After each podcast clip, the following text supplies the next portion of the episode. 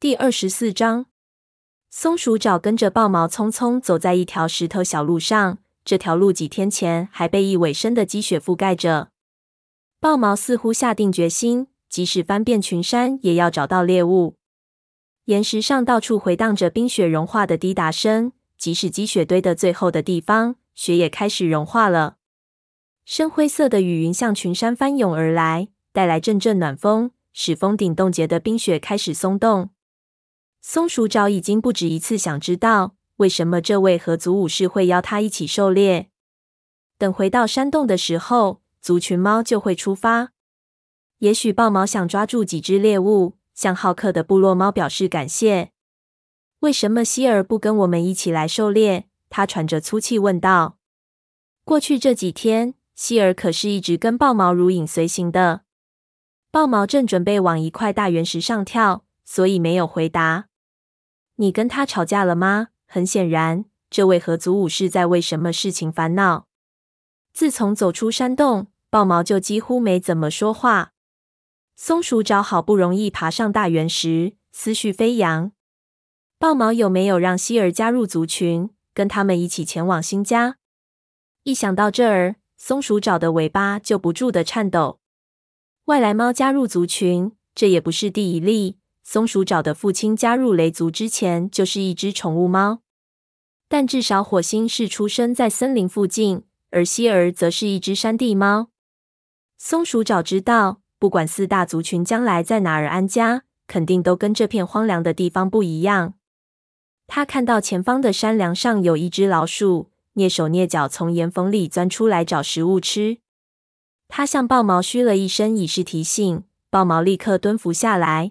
耐心等着老鼠向小路走得更近一点。尽管松鼠爪很想扑上去抓住它，但它知道豹毛的皮毛在这里更容易伪装，所以它尽可能的将自己暗浆黄色肚皮贴近地面，希望自己静止不动，能让自己不被老鼠发现。豹毛静静的等了一会儿，然后猛扑过去，一下子就咬住了老鼠的颈椎。等它转身面向松鼠爪时，下巴上已经挂着那只猎物了。这是你给希尔准备的离别礼物吗？松鼠爪温柔地说道。但豹毛只是眨了眨眼睛。喂，你到底是怎么了？松鼠爪追问道。他实在不忍心看着朋友如此烦恼。豹毛丢下那只老鼠，突然变得非常疲惫。他抬起头，眼神中满是阴郁。我决定留下来，留在积水部落。他说道。什么？我已经失去了妹妹和父亲，也从没见过母亲。在族群里，我一个至亲也没有了。我老师时髦也已过世，除了鱼尾，它是我在河族最亲近的猫了。现在我连家也没有了。我感觉我身边的一切都好像被偷走了，一个接一个被偷走了。但你的族群怎么办？松鼠爪反对道：“河族需要你。”河族有很多优秀、强壮的武士。豹毛直视着松鼠爪的眼睛，一定是看到了他眼神里的担心。你不用担心，英霜。他好像是猜透了松鼠爪的心思。就算没有我，河族也一样会没事的。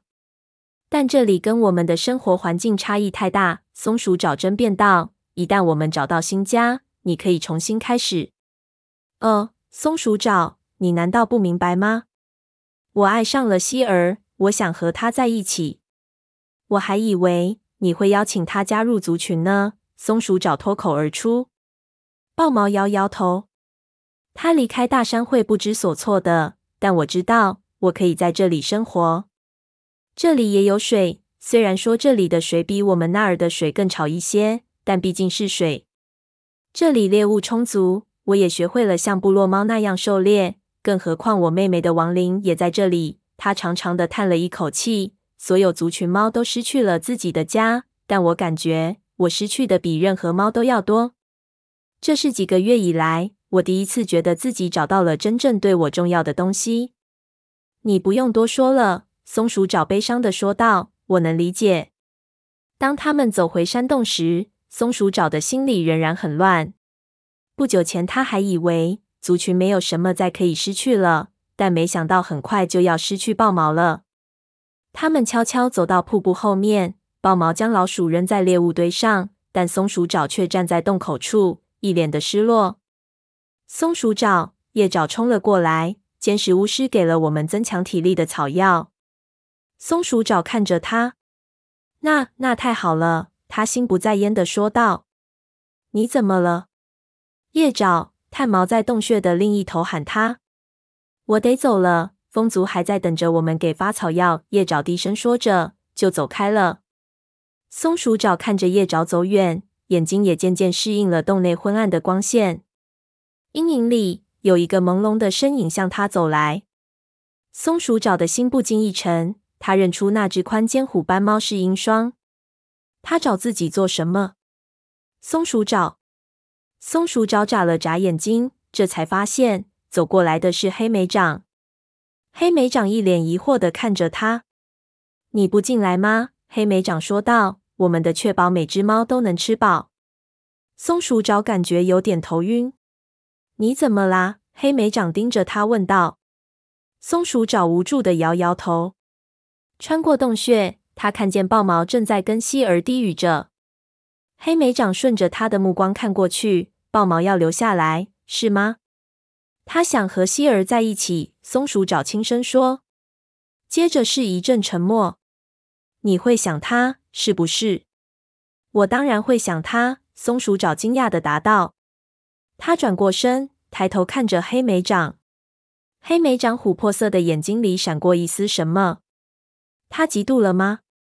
呃，黑莓长，松鼠爪低声说道。我的心跟雷族在一起，你难道不明白？他用尾巴轻轻的刷了刷黑莓长的身子。我的心和你在一起。黑莓长闭上了眼睛。松鼠爪突然有些担心自己会不会说错话了。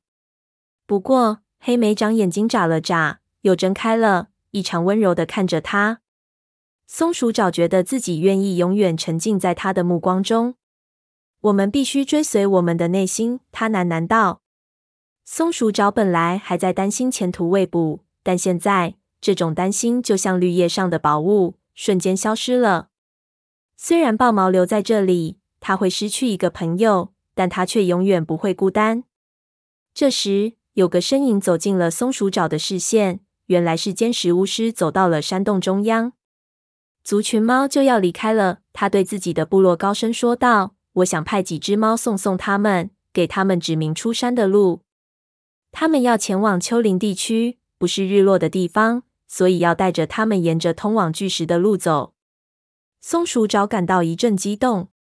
部落猫会把他们直接带到大山那边垂死的武士消失的地方吗？坚石巫师依次向每位族长低头致意。我祝愿新族幼护的族群永远都狩猎顺利。谢谢你，坚石巫师。火星低头致意。我们做梦都没想到。居然能得到贵部落如此的款待，很遗憾，我们不得不离开。我们必须前往我们的武士祖灵指引给我们的新家园。然后他转向其他族长，高星，风族准备好了吗？风族族长看着他，眼神里有些许疑惑。然后他看向站在他身边的一根须，一根须向他鼓励地点点头。但还没等高星说话，泥长已经仰起头说：“我们准备好了。”影族也准备好了，黑心大声说道。豹星扬起尾巴，我们所有的猫都准备好了。不是所有的猫。豹毛走向前去，我要留在这儿。刹那间，所有的猫都惊愕的沉默了。最后，橙毛说话了：“你现在不能离开你的族群。他有自由选择的权利。”高音小声说道。他静静地看着希儿，眼神温柔。似乎很能理解豹毛的决定。灰条的孩子做出的决定，肯定不会是轻率做出的。沙风插话道。火星若有所思地看着豹毛。我记得灰条当时抛弃自己的族群，选择跟银溪在一起时，有多么的困难。火星说道。不过，正因为灰条做出了那个艰难的决定，后来才有了你和鱼尾。要是没有你们俩，无论是部落还是族群，肯定都不会有今天的局面。鱼尾杀死了尖牙兽，而你则完成了一场艰难的旅程，把星族的信息带给我们。我相信没有任何猫会质疑你的忠诚和胆识，也没有猫会批评你的选择，因为你父亲已经用自己的实际行动证明，那就是忠于自己的内心，才能成就最伟大的事情。赞同的私语声不断回荡在山洞里。这时，豹星发出一声大吼，众猫顿时不说话了。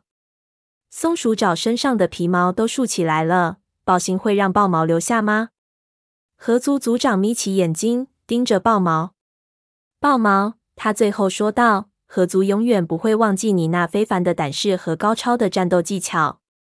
但是，我们各自的生活都发生了太大的变化，再次见面恐怕是不太可能。无论是这辈子还是下辈子。”他点了一下头，不带一丝恼怒的接受了豹毛的决定。我祝你一切都好。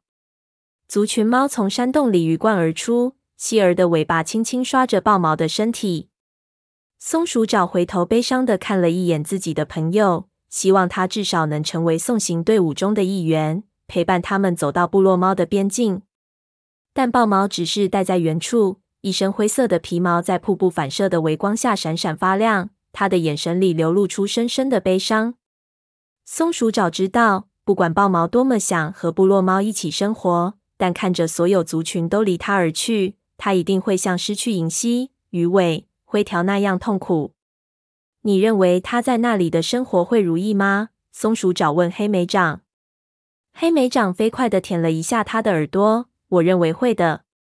他们跟着其他猫一起走出峡谷，爬上峰顶，沿着山脉往前。太阳从他们前方照过来。你觉着他们带我们走的方向是对的吗？松鼠爪对黑莓长耳语道。黑莓长眨了眨眼睛，我希望是对的。它伸长脖子，确实跟我们看到的流星坠落的方向是一致的。我只希望他们别把我们带得太远，错过我们要去的地方。他正说着的时候，部落猫带的路忽然一转，穿过一个蜿蜒的隘口，地面突然倾斜向下，大地展现在他们面前。小山连着小山，这里一片草地，那里一片林荫。从族群猫站立的大山的边缘开始，前方是整片的绿色。在漫无尽头的灰白悬崖峭壁上走了这么多天，众猫对绿色的感觉好陌生。阳光下，松鼠爪看到光秃秃的树林间有小溪在闪光，就好像在一片橡树林的银色的白桦树皮。就是这里吗？黑莓长低声说。连绵的山丘，栖身的橡树，流淌的溪流。松鼠爪发现。自己正在引用午夜的预言，但这里好大啊！褐皮悄悄地走到他们身边。我们怎么知道应该在哪里停下呢？黑莓长摇摇头。他们一起沉默的看着前方。忽然，他们头顶上有什么东西一闪而过。